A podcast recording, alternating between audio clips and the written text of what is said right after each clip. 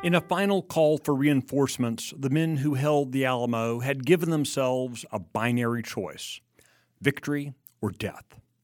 Nearly 200 years later, we know the framing of their choice, and their decision to make it publicly known helped ensure that victory would be the only result. I'm Michael Quinn Sullivan with a reflection on life and liberty.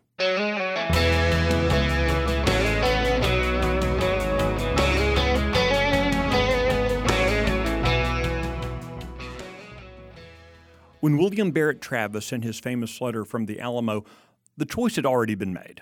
That line in the sand had already been crossed. Mexican troops were amassing, and it was generally understood that everyone in the Alamo would die without an unconditional surrender. Travis and his men chose to fight. Let's be clear. Once the siege began, there was not much of a chance for them to win without quick and overwhelming aid. The defenders were a ragtag bunch just shy of 200 men, facing the mightiest military power in the Western Hemisphere under the command of Antonio Lopez de Santa Anna, known as the Napoleon of the West. Too often in life, we attempt to engineer success when what is required of us is faithfulness. Travis, Bowie, Crockett, and the others at the Alamo certainly had no death wish, but they also understood the importance of being faithful to their mission. They understood the importance of being faithful to the cause of Texas and liberty faithfulness even when facing death at the end of a Mexican cannon, bayonet, or rifle. That happened in the early hours of March 6, 1836. They were slaughtered that day when Mexican forces stormed the Alamo. They died, but the cause of liberty bloomed. When our Texas forefathers shouted, Remember the Alamo, in the battles that followed, they didn't exactly mean the place, they meant the men. They meant how those men died, and they meant how those men faced that death, faithfully and with honor. Perhaps Texas's War of Independence would have gone differently if, rather than putting the garrison to the sword, Santa Anna had merely taken them prisoner.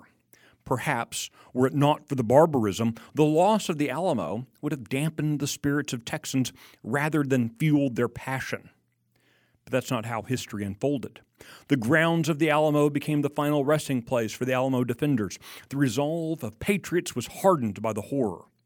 Rather than surrender or commit suicide, the defenders of the Alamo became something more. They became heroes of a fledgling republic. Not only did their death give birth to a nation, but the way they faced their final hours provides for us, even today, a model for honorable action. Most of us aren't called to man the walls of an old church outnumbered by superior forces but all of us are called to face a hostile world.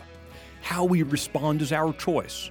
We can surrender, we can cower, we can slink quietly into silence. Or, like William Travis and his men at the Alamo, we can stand and fight, faithful to the end. Remember the Alamo.